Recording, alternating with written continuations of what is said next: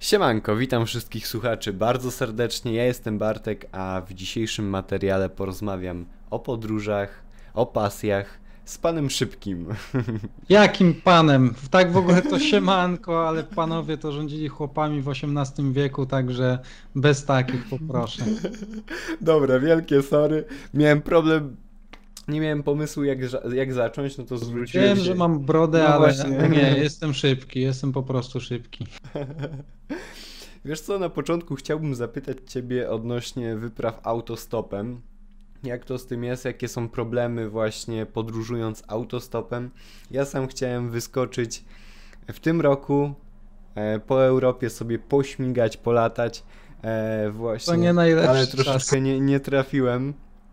A powiem ci, że nastawiałem się na to dosyć długo, bo chciałem właśnie po maturce zrobić sobie taki eurotrip, ale no wszyscy wiemy, co się stało i trzeba to przełożyć po prostu na następny czas. Jasne. Mógłbyś powiedzieć, kiedy zacząłeś w ogóle podróże autostopem i no może od tego właśnie zacznijmy. Kiedy zacząłeś podróżować w taki sposób? Właśnie, podróże autostopem w sumie zbiegły się z początkiem mojego podróżowania jako takiego, bo dosyć późno zacząłem podróżować, e, tak na poważnie, nie mówię o jakichś wycieczkach szkolnych czy, czy wyjazdach z rodzicami, tak żeby samemu od A do Z robić jakieś długie wyjazdy, to dopiero tak w połowie studiów mi się to zdarzyło, dopiero wtedy stwierdziłem, że to jest ten czas e, i... No, podróże autostopem wtedy wychodziły z braku kasy na inne podróżowanie, a jednocześnie jakieś tam pragnienie przygody. I no, zacząłem podróżować autostopem dwudziestu trzech lat, coś takiego. Głównie po Polsce, jakieś wypady w Beskidy. W sumie jedna z moich pierwszych, jeden z moich pierwszych wypadów autostopowych. To jest jednocześnie jedna z moich najlepszych podróży, chociaż, chociaż było ich dużo, gdzie byłem umówiony na, na wyjazd z koleżanką do Kopenhagi na cztery dni albo do Hagi. Nie pamiętam, to, to, to było parę lat temu. W każdym razie z plecakiem spakowanym na zwiedzanie miasta już stałem na rogatkach, ona się spóźniała, to się przeciągało wyjazd z Wrocławia o parę godzin i już się okazało, że no nie da rady dojechać do, do tego miejsca docelowego, więc nagle lampeczka ping, no to jadę w Beskidy. A co tam, nigdy w życiu nie byłem w Beskidach, nawet nie wiedziałem, gdzie są Beskidy, jak wyglądają te góry, nie miałem żadnego sprzętu górskiego yy, i tylko es em es do koleżanki, słuchaj, jadę w Beskidy, yy, tu i tu zaczynam łapać stopa, jak dojedziesz, zanim ktoś mnie weźmie, no to jedziemy razem.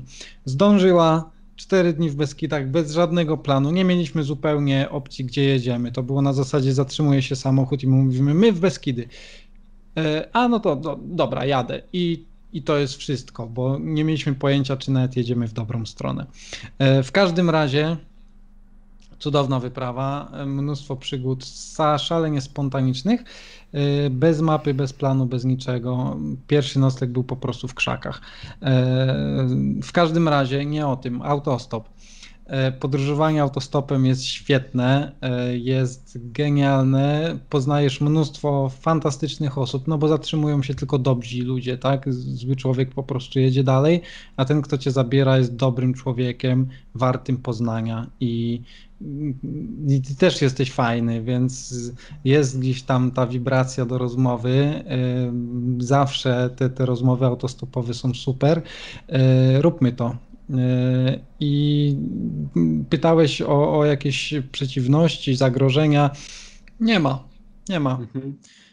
Ludzie ja tak... bardzo boją się autostopu, mhm. ale nie ma czego się bać. Zawsze słyszę, a ty się nie boisz, ktoś cię porwie, wywiezie na organy, tak, obrabuje, zgwałci.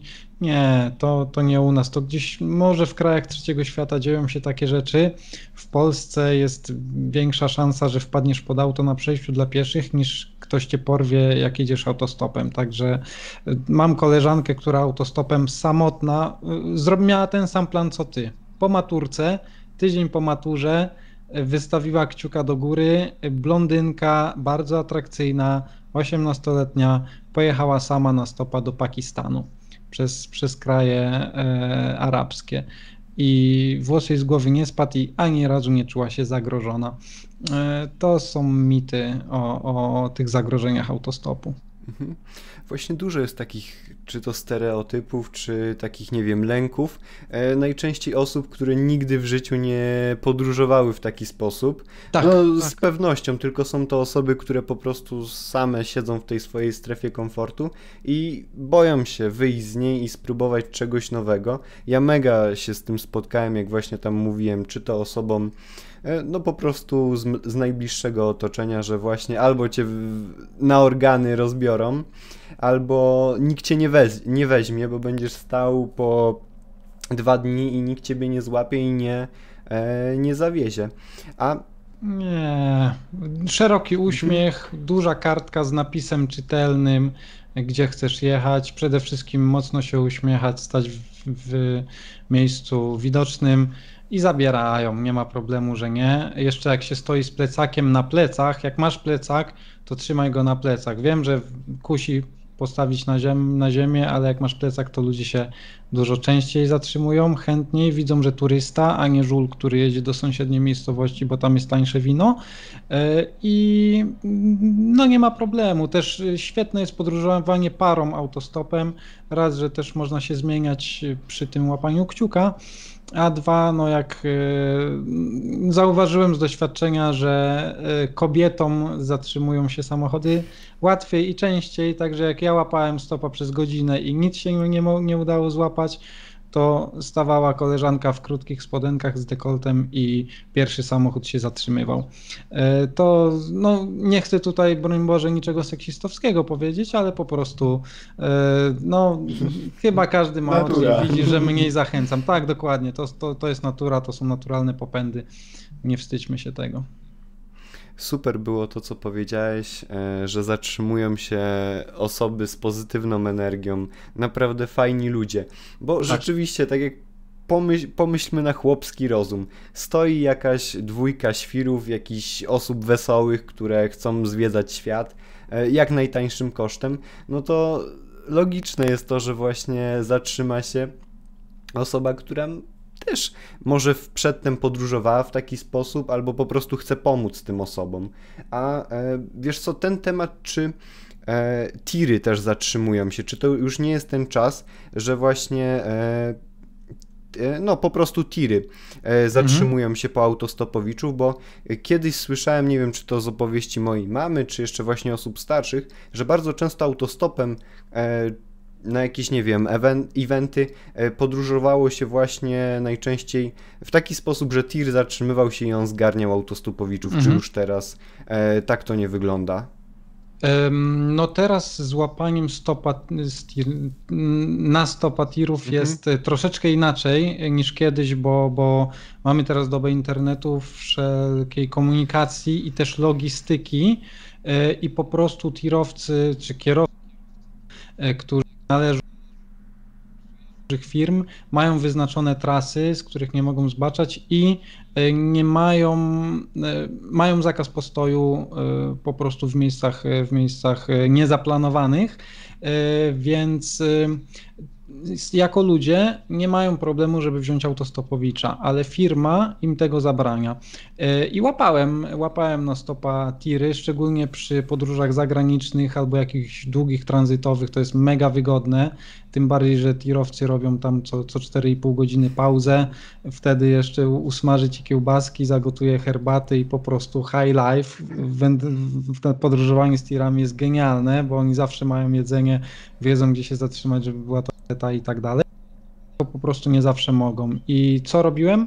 Na postoju dla tirów, na jakimś mopie, stacji benzynowej i tak dalej, chodzisz od tira do tira, pytasz, e, oni są tam na pauzie e, określoną ilość czasu i w międzyczasie mają czas zapytać się bazy, czy mogą wziąć autostopowicza i jak dostają zielone światło, to cię zabierają po prostu. Oczywiście część robi to też bez pytania, nielegalnie, ale coraz więcej osób no, szanuje swoją pracę, nie chce ryzykować i y, muszą zapytać, ale oczywiście y, no, ja się tak łapałem na stopa, byłem zabierany, także y, to wszystko jest do ogarnięcia. Super. A myślałeś kiedyś o podróżach albo podróżowałeś jachtostopem? Myślałem o podróżach jachtostopem kiedyś, jak najbardziej.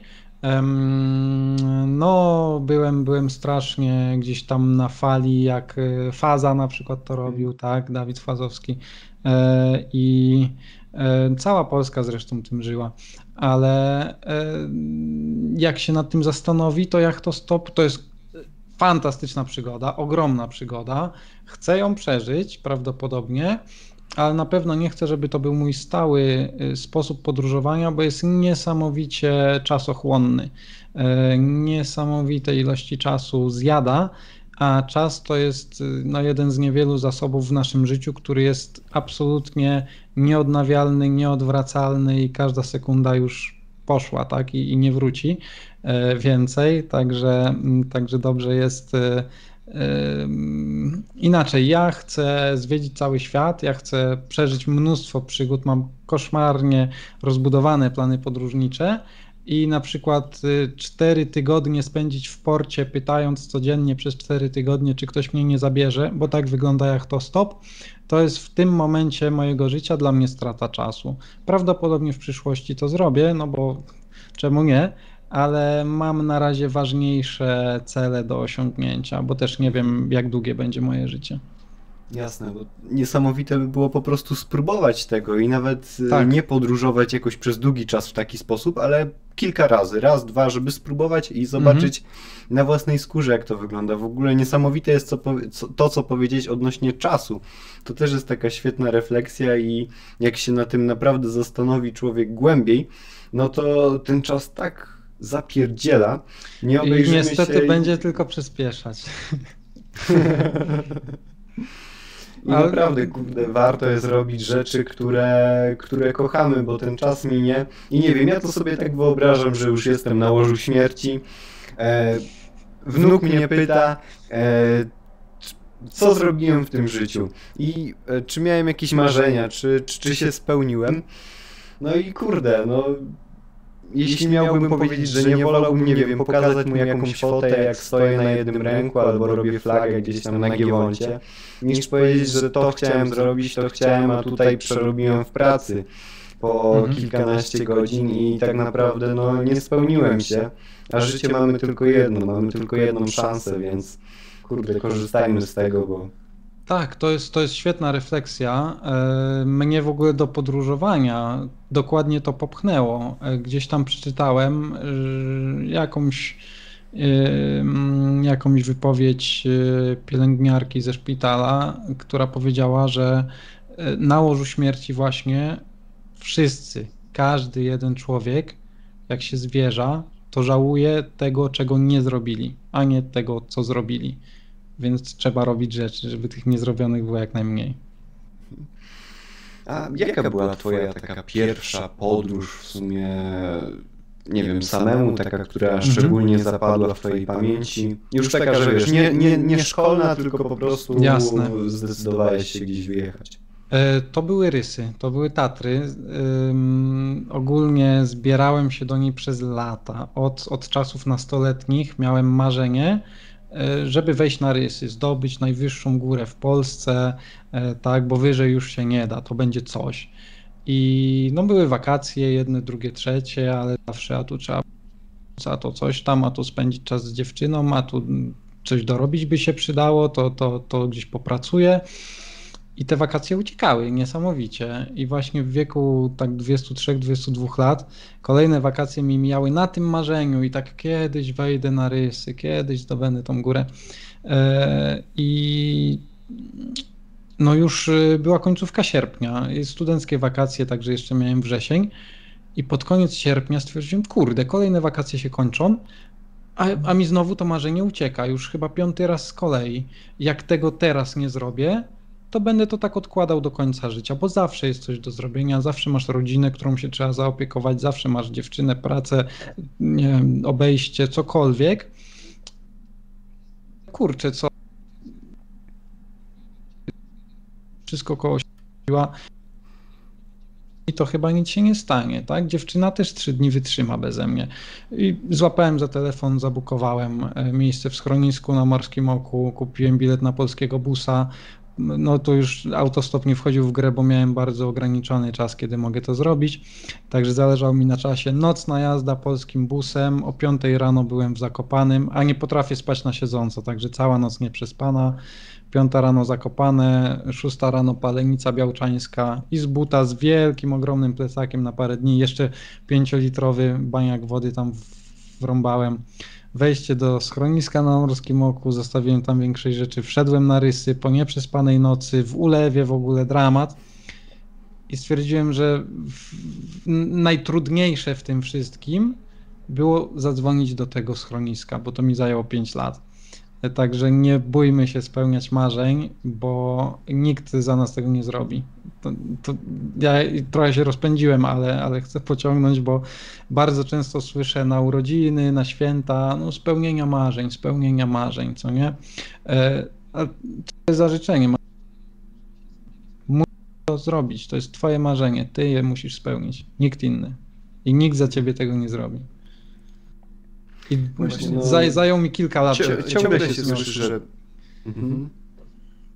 E, wszyscy, wszyscy mówią, że ja mam takie marzenie, tutaj chciałbym być strażakiem, tu chciałbym być youtuberem, tu chciałbym robić jakieś rzeczy, a tak naprawdę nie robią nic, żeby to osiągnąć, żeby Dokładnie. się zbliżyć do tego celu, a tak naprawdę no, te wszystkie rzeczy nie są nieosiągalne, kurde.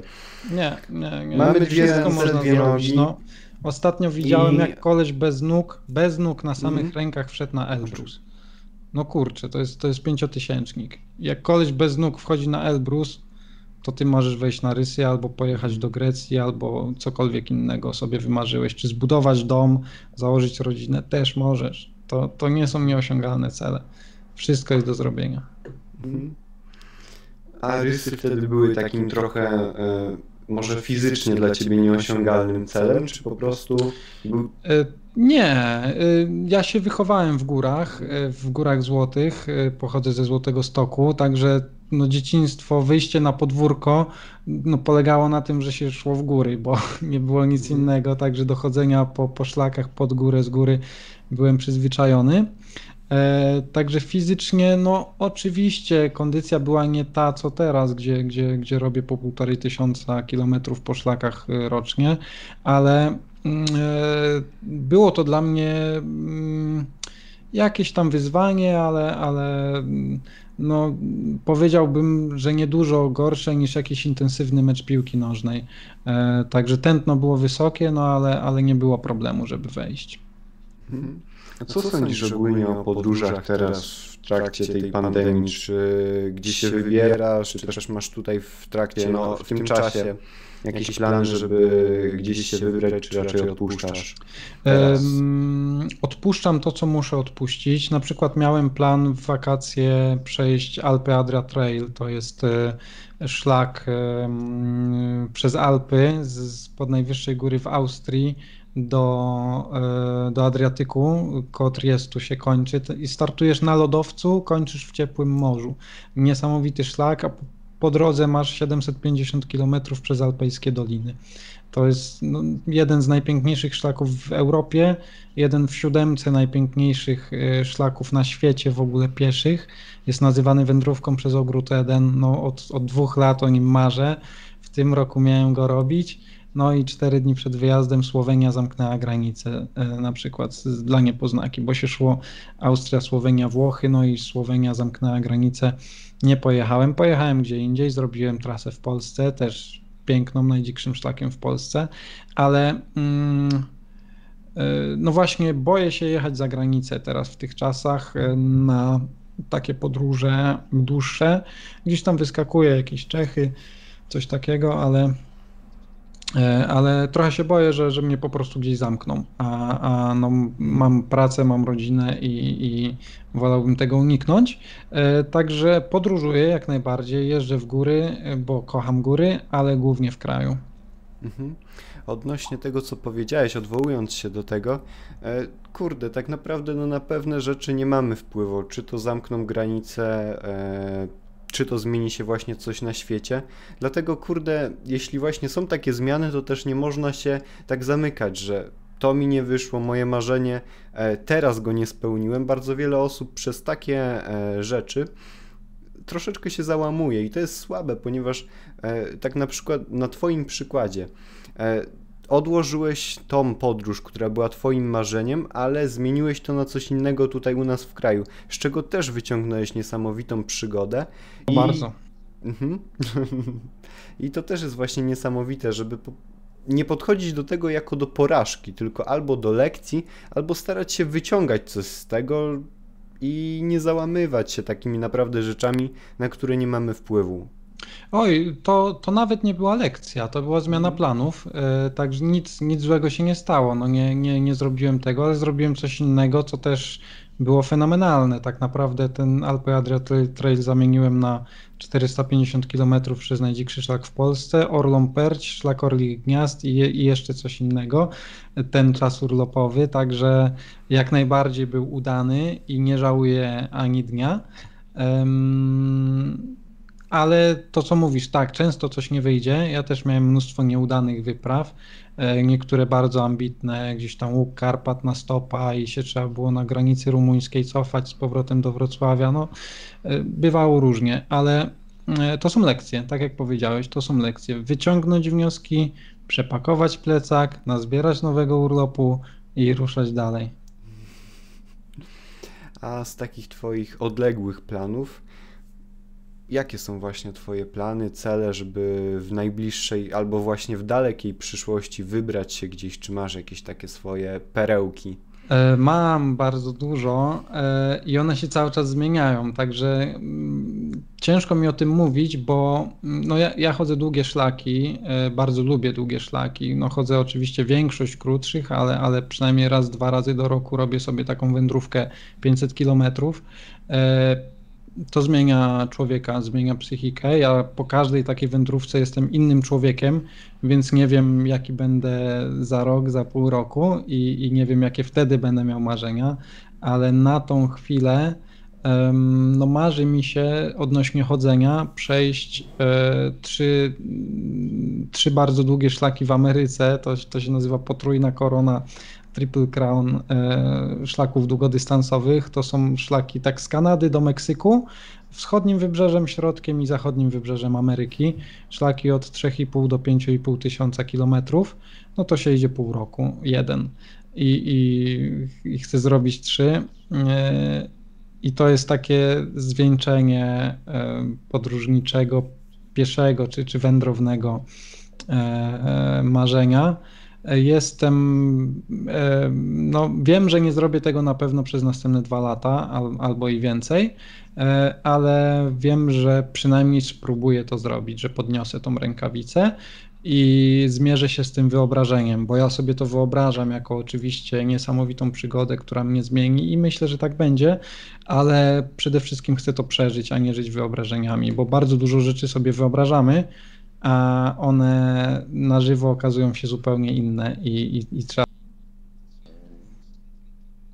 Do tego czasu nie być się... może mi się odechce. Mm-hmm. Ale dobra, no dawaj, dawaj. Ale właśnie od tego, o tym, co powiedziałeś, czy miałeś jakąś właśnie taką przygodę, o której myślałeś, że będzie jakaś niesamowita, jeśli spotkałeś się z tym już tak fizycznie, tak rzeczywiście, to okazała się niezbyt fajna albo rozczarowała Ciebie? Nie wiem, może jaki, jakaś podróż albo...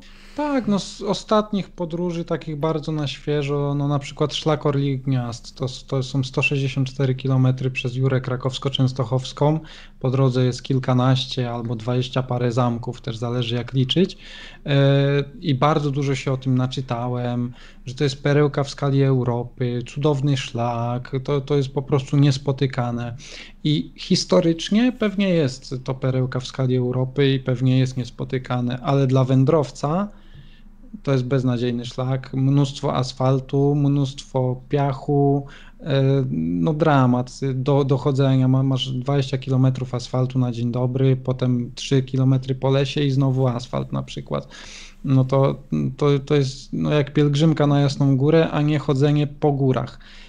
Także rozczarowało mnie to pod kątem topografii, pod kątem wyznaczenia trasy, bo obok było mnóstwo ścieżek, którymi można by poprowadzić ten szlak, żeby był ciekawszy, ale niestety jest to szlak równocześnie rowerowy i po prostu nie pod górów. Także z rozczarowań to było tyle. E, oczywiście zamki mi się podobały, e, przyroda była cudowna, pierwszy raz widziałem Gniewosza na żywo, ale pod kątem wędrówki no chciałem go jak najszybciej skończyć i, i udać się w normalne góry. Mhm. A co najcenniejszego tak według Ciebie zyskałeś bądź zyskujesz dzięki podróżowaniu? O, e, bardzo dobre pytanie, w sumie nikt nigdy mi go jeszcze nie zadał. Um, kilka rzeczy bym powiedział, takich swoich i nieswoich, bo e, przede wszystkim, no nie przede wszystkim, będę wymieniał, e, pewność siebie, ogromna pewność siebie. Kiedyś, no to co robię teraz, to, to było nie do pomyślenia jeszcze parę lat temu, a teraz no tak naprawdę bez planowania pakuję plecak i idę przejść pięćset kilometrów, dosłownie tak o, I, i wiem, że sobie poradzę i sobie radzę i to jest, to jest niesamowite. I to też emanuje tą pewnością siebie na każdą inną sferę życia, no bo, bo później jak mam jakieś trudne zadanie w pracy, to stwierdzam, kurde Rafał, radziłeś sobie już z takimi rzeczami, z tym też sobie poradzisz i sobie radzę. E, także jak najbardziej, jak najbardziej pewność siebie, ale też um, cały czas powtarzam i, i myślę i mam nadzieję, że będę powtarzał, że im więcej podróżuję, tym bardziej przekonuję się, że ludzie są dobrzy, e, bo podróżuję właśnie w bardzo bezkosztowy sposób, tylko za koszt jedzenia i to, i to nie zawsze. Nie dlatego, że nie mam pieniędzy, bo, bo już teraz bardzo dobrze zarabiam, mam, mam fajne stanowisko, e, pieniędzy mi nie brakuje, ale podróżowanie e, bez pieniędzy e, daje coś więcej niż oszczędności, e, przede wszystkim daje, daje coś więcej niż oszczędności. Wchodzisz w akcję załatwić nocleg bez, bez kasy, musisz jakoś sobie poradzić, właśnie jazda autostopem, zdarzało mi się na przykład montować karnisze w hotelu w zamian za nocleg, albo no, robić coś innego w zamian za nocleg, tak, nie wiem, sprzątać u księdza na plebanii w zamian za nocleg, albo kiedyś budowałem szopkę Jezusowi na, na mm, święta w zamian za nocleg i ym, Tych, i to są przykłady, gdzie się odwdzięczałem, a mnóstwo, mnóstwo, mnóstwo, zdecydowana większość e, osób, które mnie przyjmują, e, po prostu mnie przyjmuje jako, jako strudzonego wędrowca i to pokazuje, że ludzie są dobrzy. E, dużo ludzi uważa, że dzisiejszy świat jest bezduszny, że jak nie jesteś krętaczem, to sobie nie poradzisz, że cię zjedzą te hieny. Nieprawda. Ja jestem dobry i chodzę cały czas z sercem na ręku i, i nikt mi tego serca jeszcze nie przebił i nie ukradł pod tym kątem takim no, interakcji społecznych i mnóstwo ludzi mnie przyjmuje w wędrówce, po prostu proszę o jakieś miejsce na glebie w przedpokoju albo, albo gdzieś, bo, bo mam karimatę, mam śpiwór i mnóstwo ludzi mnie przyjmuje, jeszcze nakarmi w zamian za dobre słowo i, i to daje mi podróżowanie, że, że wiem, że świat jest dobry. Nie, nie zamykam się w tym kapitalistycznym jakimś mieście, praca, dom, praca, dom, rywalizacja, wyścig szczurów, tylko wychodzę do tych dobrych ludzi, których jest mnóstwo. I pracą mi daje podróżowanie. Mogę czynić dobro też, bo podróżuję często na zasadzie akcji charytatywnej, dogaduję się z firmami, które za każdy kilometr, który przejdę, albo za każdą godzinę marszu płacą na um, różne um, charytatywne instytucje. W tym roku zbierałem na Wrocławskie Hospicjum dla Dzieci, w zeszłym roku na GOPR, e, czy bu- od, odbudowę jakiejś kapliczki górskiej i no, mogę czynić dobro. I ta karma cały czas wraca i się kręci i to, to jest świetne. To jest niesamowite to, co mówisz. Ogólnie... Oj, każdy tak może. Właśnie. Jasne, właśnie. Mój kanał Szybkie Podróże, jak ja zaczynałem, nie, podróż, nie umiałem podróżować, to były moje pierwsze wyprawy tuż po tych rysach, te, te z początku kanału. Nie potrafiłem nagrywać filmów, nie potrafiłem mówić do ludzi, nic nie potrafiłem. Byłem takim zwykłym, bezimiennym Kowalskim.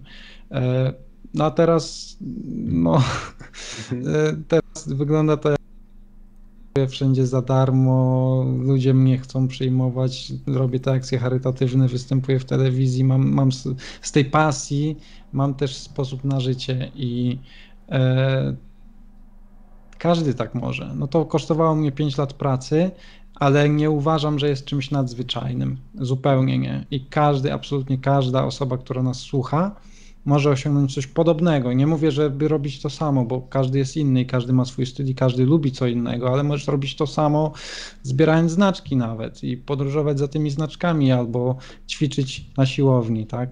I to też jest świetne.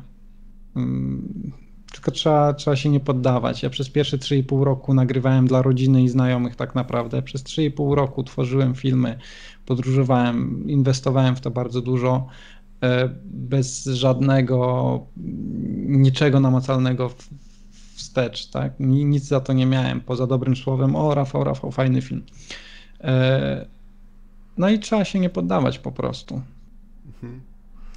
I wiesz co, też według mnie ważny jest ten pierwszy krok, że ludzie boją się bardzo często tego, jak zostaną i odebrani przez otoczenie mhm. i przez ludzi, a tak naprawdę to samo to, co mówiłeś, ludzie są dobrzy i jeśli dzielisz się swoją pasją, jeśli robisz to, co kochasz, to ludzie to zauważą, ludzie cię wesprą i naprawdę to są mega toksyczne osoby, którymi nie możemy się otaczać, jeśli ktoś, nie wiem, jeśli robisz to, co kochasz, nagrywasz filmy, jak tańczysz, nagrywasz filmy, jak podróżujesz, jeśli ktoś cię za to wyzywa, to znaczy, że nie jest wart nawet tego, żebyś czytał ten komentarz. Tak. I e, róbmy to, co kochamy, bo to życie przeleci i e, czas zapierdziela, tak jak już mówiliśmy o tym. A nie będziemy szczęśliwi, jeśli nie będziemy realizować się w rzeczach, które kochamy.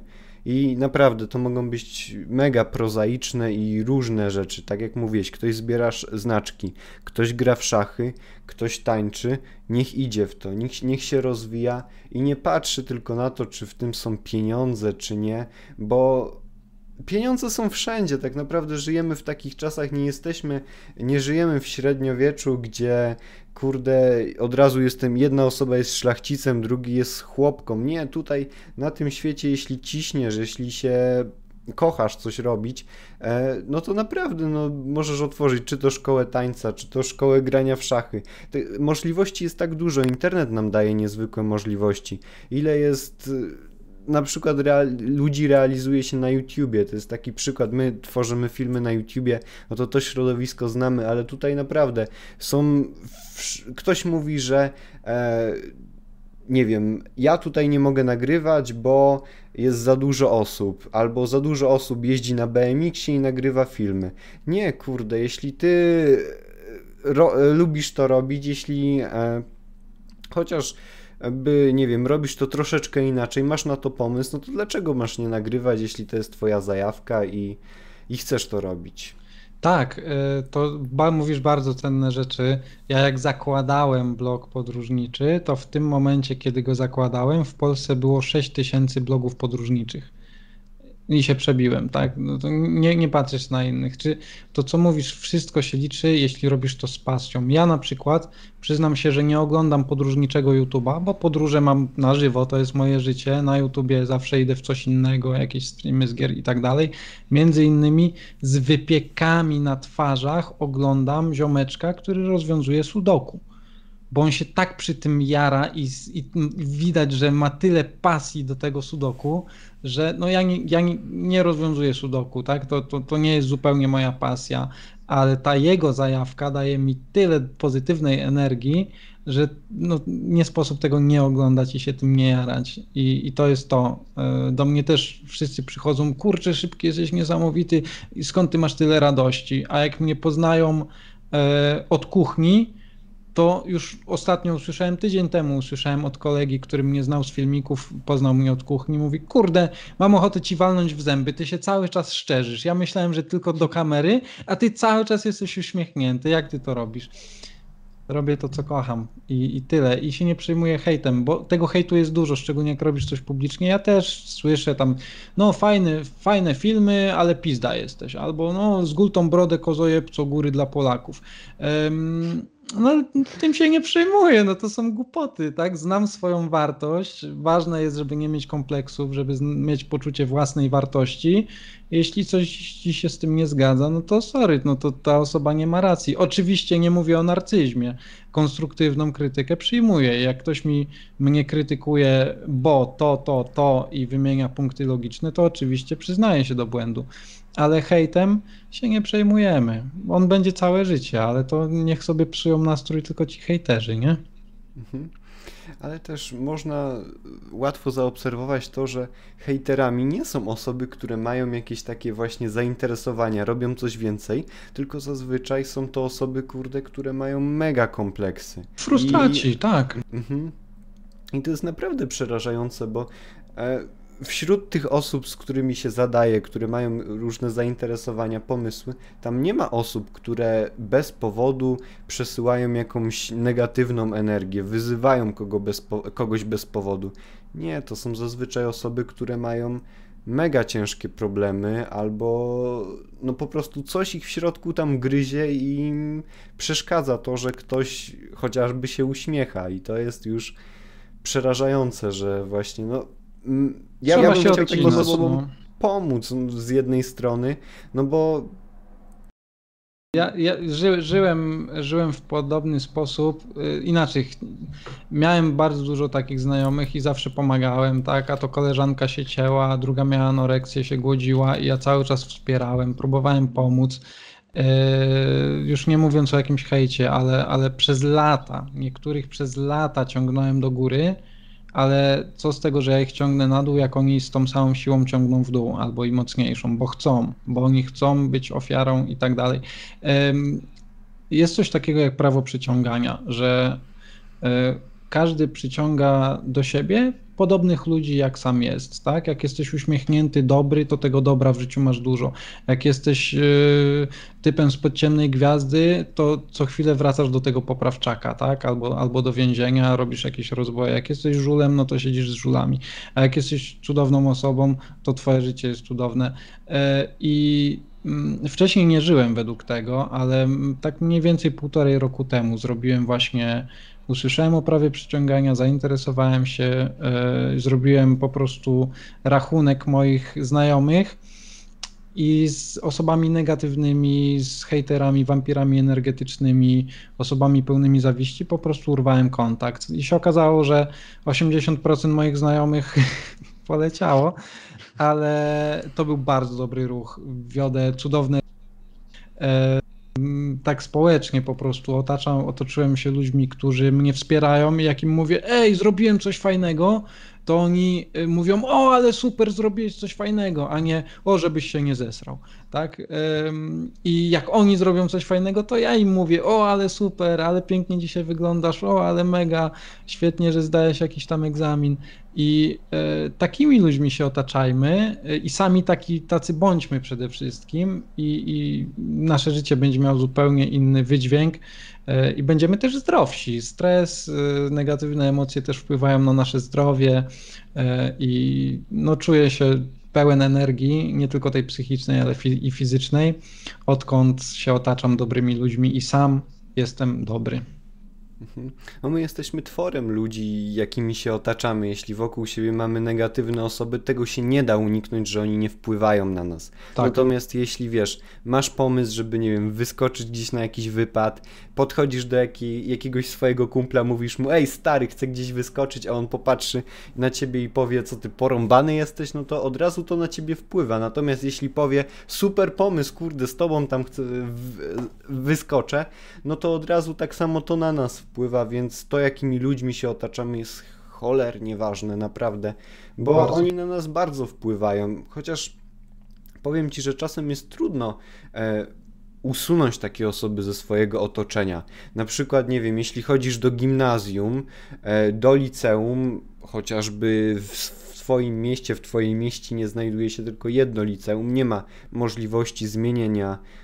Jeśli jesteś starszy, to już wydaje mi się, że jest to łatwiejsze, ponieważ możesz zmienić pracę. No to pracę, prawda, tak. Ja, mów, ja mów, mów, mówię z perspektywy osoby dorosłej, gdzie też na przykład naj, największym takim problemem było, było e, odcięcie się od osób, e, z którymi się wychowałem. Właśnie jedno podwórko, to samo przedszkole, ta sama szkoła, to samo gimnazjum, to samo no, liceum, to już różnie, ale ale ponad dwadzieścia lat razem, no jak rodzina. I od niektórych się trzeba było odciąć i, i to było najtrudniejsze, ale z perspektywy czasu mówię, jak najbardziej pozytywne. No jak chodzisz z tymi osobami do jednej klasy, to, no to trzeba mieć gruby pancerz. To już nie jest takie proste. Właśnie też, no...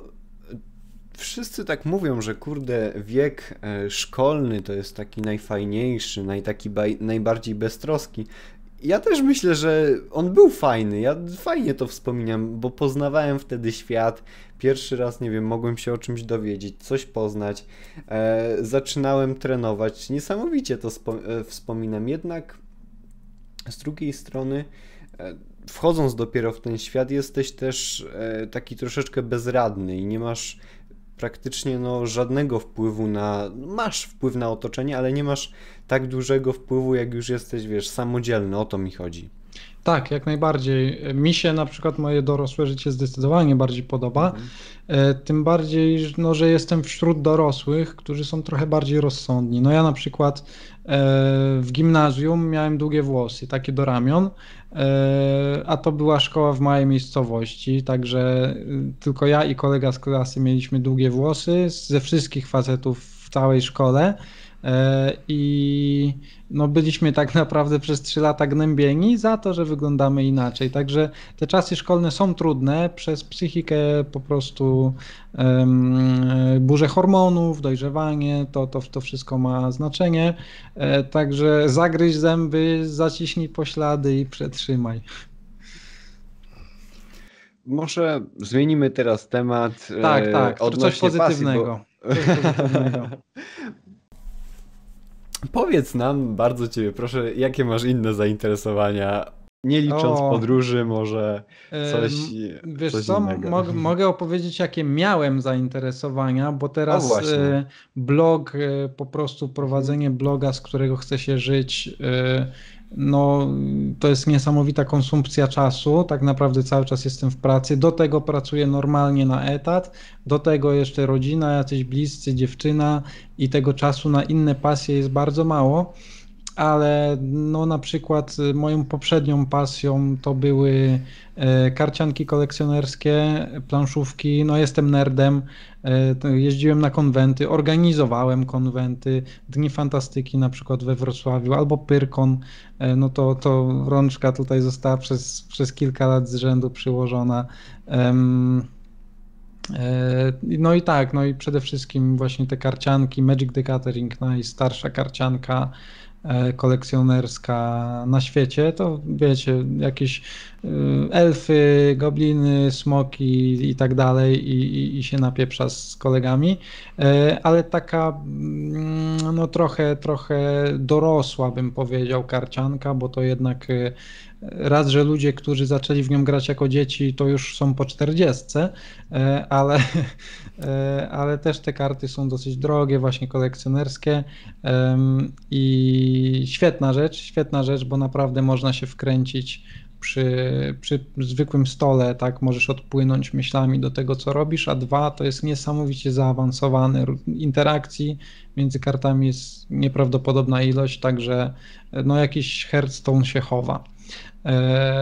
I, i no, kilka lat spędziłem przy tym, przy, przy, przy, przy takim stole, a wcześniej z, z zupełnie innej strony barykady Airsoft był, był moją pasją bardzo dużą, czyli po prostu strzelanie się um, replikami na, na kulki kompozytowe sześć milimetrów na, na jakieś sprężone powietrze i to też bardzo zaawansowanie, jeździłem na jakieś manewry ogólnopolskie, spędy, po pięćset osób na polu bitwy, gdzie czołgi, samoloty nawet latały, taki battlefield na żywo, tak, jakieś, jakieś no, kilkudniowe manewry, gdzie, gdzie tam akcja dwadzieścia cztery godziny na dobę, takie maksymalnie realistyczne. Wszystko, wszystko ambitnie i w tym siedziałem o, bardzo długo, od, od szesnastego roku życia I, i to była ogromna pasja, no z tym, że jest dosyć problematyczna, też trzeba dużo wyjeżdżać, du, dużo czasu spędzać właśnie poza domem i no jakoś mi to potem odpłynęło na bardziej stacjonarny tryb życia przy tych kartach, a potem znowu zapragnąłem jednak wyjeżdżać w postaci tych podróży, także to jest, to jest trochę taki krąg. No jakieś, jakieś inne pasje przy okazji też się przewijały. Ogólnie wszystko, co robię, staram się robić na sto procent, no bo jak już coś robić, to porządnie, także jak mam jakąś pasję, to się angażuję. Oczywiście musi mi to dawać mnóstwo radochy, ale zauważyłem też, że każda moja pasja wiąże się z ludźmi, właśnie z tymi, z którymi się to uprawia i, i bardzo często nie liczy się, co robisz, tylko z kim robisz, bo na przykład jak na poligonie trafiałem do jakiejś niefajnej drużyny, to pomimo, że kochałem się strzelać, to nie bawiłem się dobrze. A, a tak samo przy kartach, jak, jak nawet jak karta szła i było niby fajnie, ale i rozgrywka była dobra, ale z, z jakimiś no, niefajnymi ludźmi to, to też się nie bawiłem dobrze. Także y, ostatnio odkryłem, że jestem ekstrawertykiem, więc tak podsumowując to wszystko, moją pasją chyba jest kontakt z ludźmi na różne sposoby. Mhm.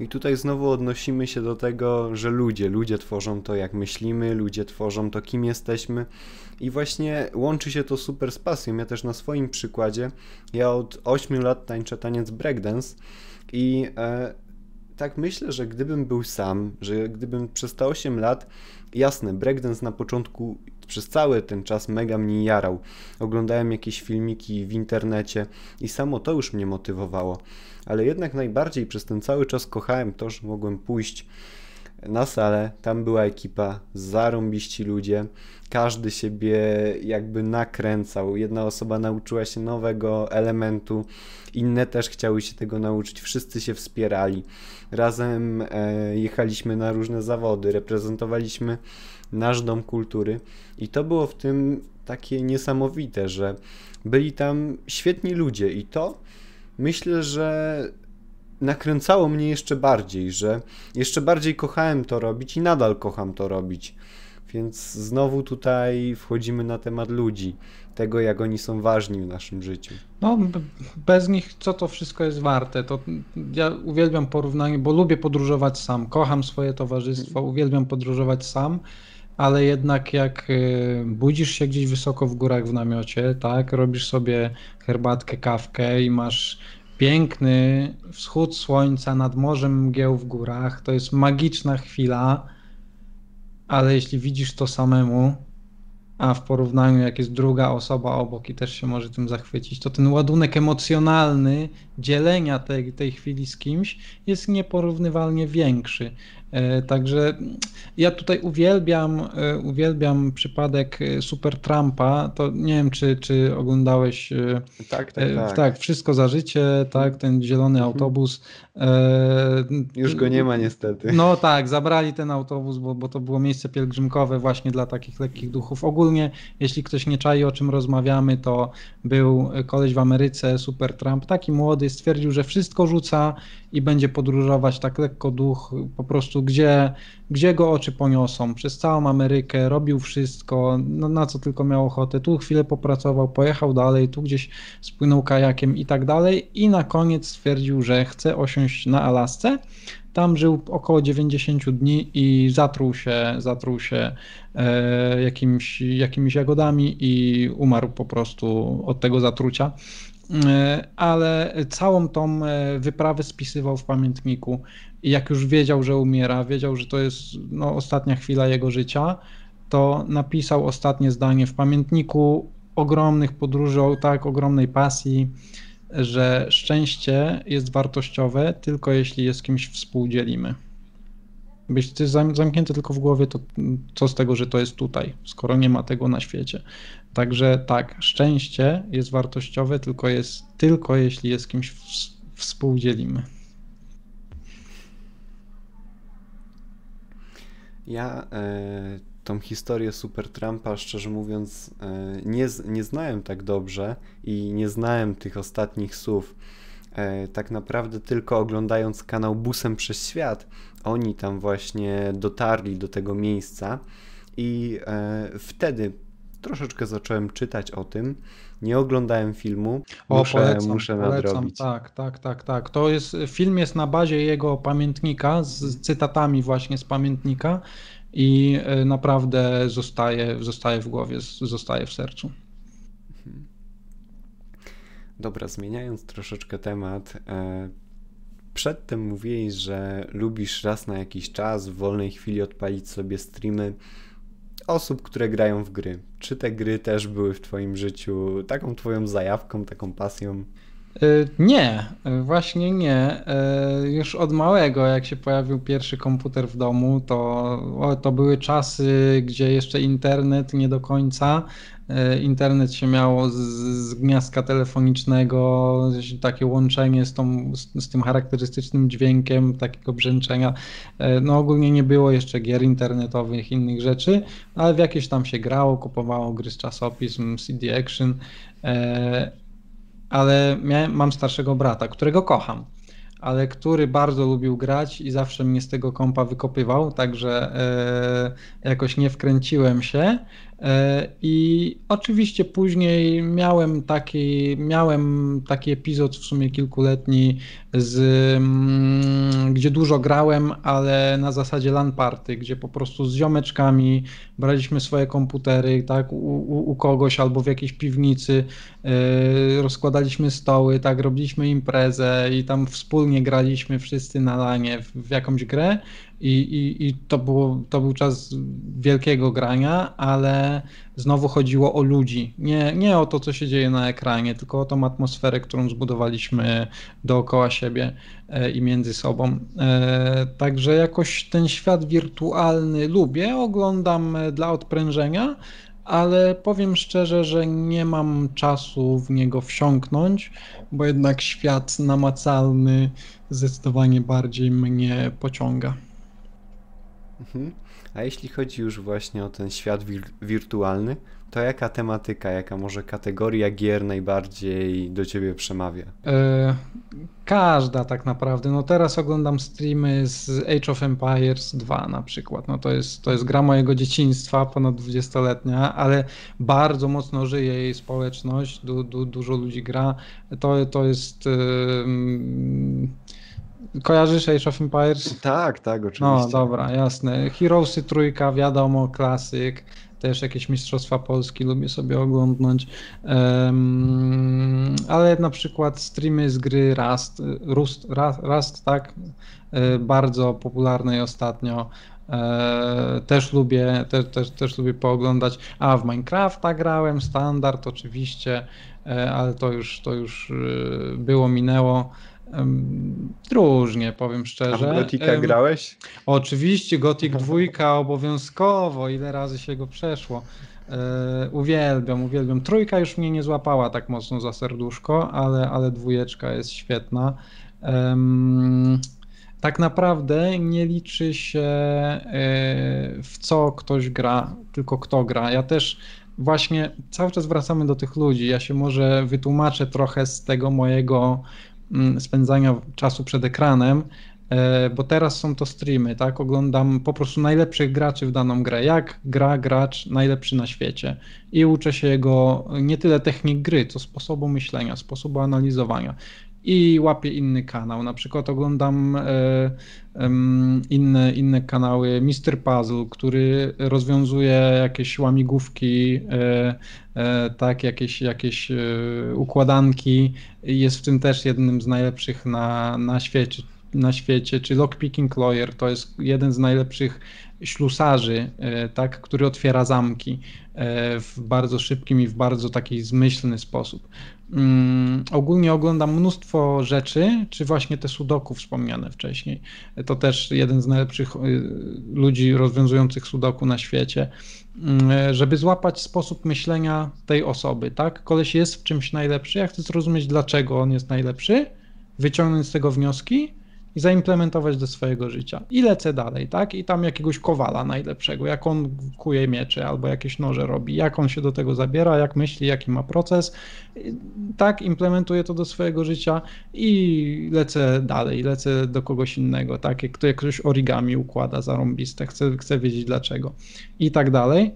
Eee, po prostu, żeby się uczyć, żeby cały czas być coraz lepszą wersją siebie i te wybrane przeze mnie klocuszki uważane za najlepsze z danych ludzi, którzy są najlepsi w swoim fachu, wkładać w tą mozaikę siebie. Mhm. Właśnie to jest e, świetne, żeby patrzeć na ludzi, może nie tyle oczywiście najlepszych e, w danej dyscyplinie, ale ogólnie ludzi, którzy i kochają to robić, bo e, każdy z nich tworzy to na własny sposób. Nie kopiować tego, oczywiście nie robić tego tak samo jak on, ale znajdować tam pewne rzeczy, które możemy przełożyć również na nasze życie, na naszą pasję, na to, co my robimy, bo wydaje mi się, że we wszystkim są jakieś powiązania. Tak. Nie wiem, e, ktoś trenuje w taki sposób, coś od niego możemy, ja tu cały czas odwołuję się do tych rzeczy związanych z treningiem, bo no to jest moja pasja i to kocham robić i znam to najlepiej, ale wydaje mi się, że też w innych rzeczach, jeśli ktoś, nie wiem, robi zupełnie coś innego, zawsze tam możemy znaleźć coś, co możemy przełożyć tu, to również do nas. Oczywiście, no ja na przykład po oglądaniu, jak koleś układa puzzle, tak, i jakieś tam łamigłówki takie, że trzeba wyciągnąć kuleczkę z jakiejś skrzynki czy coś takiego, okazało się, że jestem genialny w escape roomach, gdzie nigdy w życiu nie byłem wcześniej w escape roomie. Poszedłem pierwszy raz i złamałem rekord od razu o kilka minut, także e, wszystko się ze sobą łączy i, i, i na nas wpływa.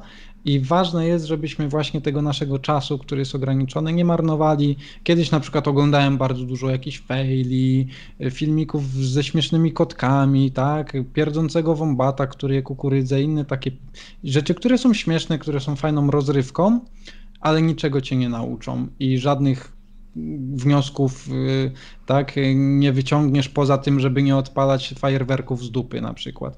Więc ym, dobrze jest jednak ten czas inwestować też w rozrywkę jak najbardziej, typu jakieś właśnie te wspomniane streamy, inne rzeczy, ale kogoś, ktoś na tym zna, yy, gdzie możesz wyciągnąć wnioski. Na przykład ja się dziwię, że ludzie mnie oglądają, bo nie uważam siebie za, za, za osobę niesamowicie kompetentną yy, i przyciągam raczej uśmiechem niż wiedzą yy, i sam bym siebie nie oglądał, no ale są osoby, które, yy, które to lubią i bardzo jestem im za to wdzięczny.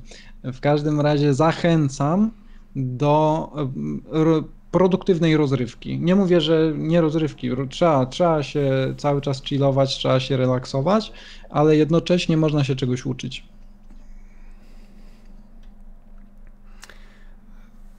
Odnośnie właśnie tego tematu też e, te rzeczy nie, niezwykle mocno wciągają i to jest też taka trochę pułapka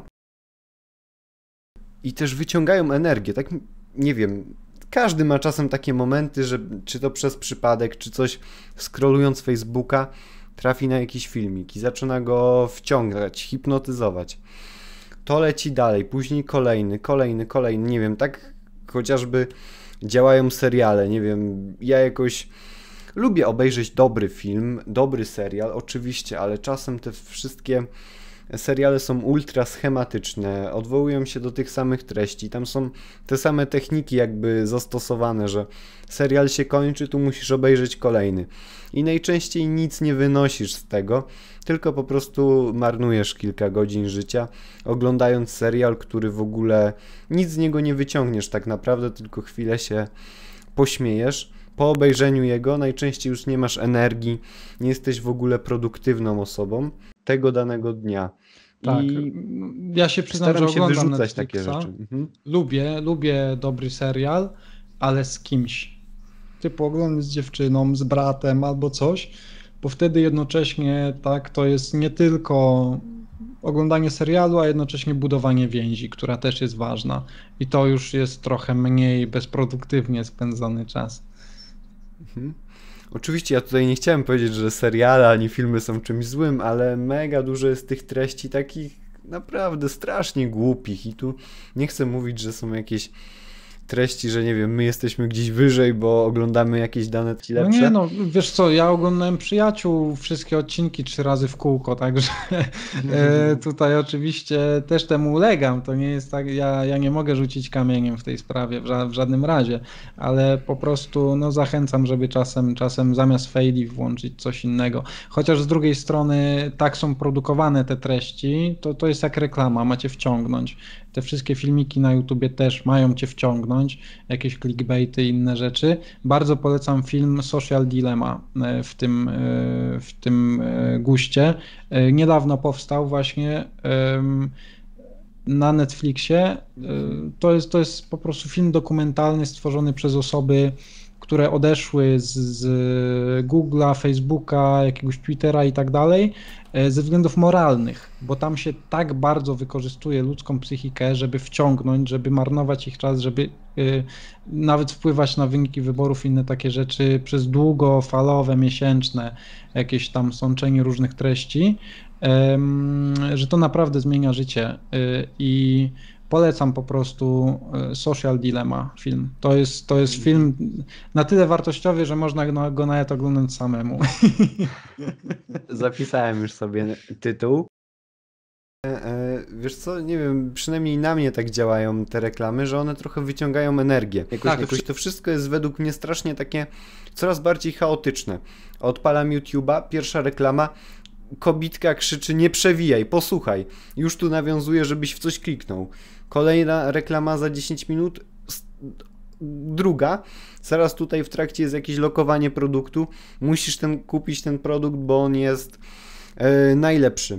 Właśnie ogólnie internet podobał mi się dlatego, znaczy nadal mi się podoba oczywiście, ale yy, tutaj nie było tak nawalone tych reklam, jak to było w telewizji, czy to w jakimś radiu, czy przez yy, te inne jakby tuby informacyjne. Jednak wydaje mi się, że coraz więcej jest tych reklam w internecie i... Zdecydowanie. I to jest słabe według mnie, chociaż z drugiej strony, no... im staje się to bardziej popularne, tym więcej jest osób, które chcą promować się tutaj, tym więcej marek, ale jednak takie miejsce jakby czyste, bez tego wszystkiego też byłoby niesamowite i najlepsze. Światem rządzi pieniądz, tego się tak, nie uniknie, to, to, jest, to jest uniwersalna prawda. No ja staram się, oczywiście umieszczam reklamy w moich materiałach, ale staram się robić to na początku filmu, na końcu filmu, a w trakcie niech, niech ta osoba wsiąknie w fabułę, niech nawiąże ze mną więź, niech się do mnie zbliży psychicznie, tak, po, po, prze, przeżyje to, co ja, a nie jest jakaś chwila, tak, ktoś się wciągnął i sru reklama, tak, no nie, to, to, to tak, tak jak z filmem na Polsacie, czasem zdążysz zapomnieć, o czym jest, bo jest dwadzieścia minut reklam, także no osobiście unikam, unikam czegoś takiego i no też jakby nie, przez bardzo długi czas w ogóle nie zamieszczałem reklam w swoich filmach w ogóle, bo wpływy tam z nich to, to, to byłyby jakieś marne grosze rzędu dwadzieścia złotych miesięcznie. To nie jest warte zaśmiecania swojego kanału. Dopiero jak, jak gdzieś tam się to rozkręciło i, i faktycznie jest z tego coś realnego, to, to, to stwierdziłem, że pomęczę trochę tych ludzi reklamami. Um, ale nie każdy tego i to nie jest nic dziwnego, tak, że, że jest reklama na YouTubie. I może to jest trochę szkodliwe, że się przyzwyczajamy do takich rzeczy, ale no jakoś, jakoś też się nie spotkałem z hejtem ze względu na reklamy, bo no to stało się już tak naturalne jak reklamy w telewizji. Mhm. No z drugiej strony, no tak jak mówiłeś, pieniądze rządzą światem, a z tego jakieś te pieniądze są, co pozwala, co możesz przełożyć, co każdy twórca może przełożyć na rozwój kanału i to wszystko tak się, nie można też podchodzić tak do tego tylko jednokierunkowo, że od razu jak ktoś wrzuca reklamy, to jest coś złego. Nie, on też musi, on jest takim samym człowiekiem, niczym się nie różni od, od innej osoby, że, że ma pasję, tworzy filmy, tak samo płaci podatki, tak samo musi kupić jedzenie i tylko, że pokazuje się w internecie. Mhm. Szybki, wiesz co, kurde, poruszyliśmy wszystkie te tematy. Zleciało, nie? Jeszcze by się chciało mówić Szybko dalej, godzinka. Ale ja mam, ja mam do wrzucenia odcinek vloga, także, e, także będziemy musieli powoli kończyć, bo mi róg w internecie zniknie. To jest życie blogera, kurczę, to jest, nawet jak wrzucam jakieś zdjęcie prywatne, to tak patrzę, nie? Jeszcze dwie godziny będzie większy ruch. I to już, już mam trochę spaczony umysł przez to. To tak jak zawodowo się zajmuję malowaniem, tak, budowlanka i często gdzieś wchodzę do kogoś do domu czy do hotelu i tak, o, tu gniazdko źle osadzone, a tam coś źle poszpachlowane. Nie chcę o tym myśleć, ale myślę naturalnie. No niestety wszystko, co robimy, rezonuje na nas też. No, Nie, nie ma tak, że jesteśmy kimś innym w pracy, kimś innym na blogu, kimś innym w życiu. Przynajmniej ja staram się być cały czas tą samą osobą i, i tą samą dla rodziny. Yy, I yy, jakichś masek nie zakładam, także przyznaję się bez bicia. Yy, gdzieś tam staram się, staram się yy, wykorzystywać różne techniki blogerskie też w życiu. Dobra, nieważne. Tak, najważniejsze jest to, żebyśmy byli sobą, kurde, jeśli mm. wiesz, ktoś pracuje w jakiejś branży, nie uniknie tego, że to później przekłada się na inne aspekty życia. No i co z tego? No i to jest, no. to jest on, to jest super. Tak, no i Ale sobą wiesz, trzeba być, szczególnie na blogu, bo ludzie nie są głupi, są dokładnie tacy same jak, mm. jak my. Jak my spróbujemy coś udawać, to oni będą o tym wiedzieć. Ale myślę, że takim clue tego odcinka właśnie są ludzie, to jakimi ludźmi się otaczamy i każdy ze słuchaczy myślę, że najbardziej z tego powinien i ja to, to wyciągnąłem najbardziej po rozmowie z tobą i ten temat myślę najbardziej przemówił do nas wszystkich tutaj, najgłośniej. Tak, stanowczo. Ludzie, ludzie to jest wartość życia.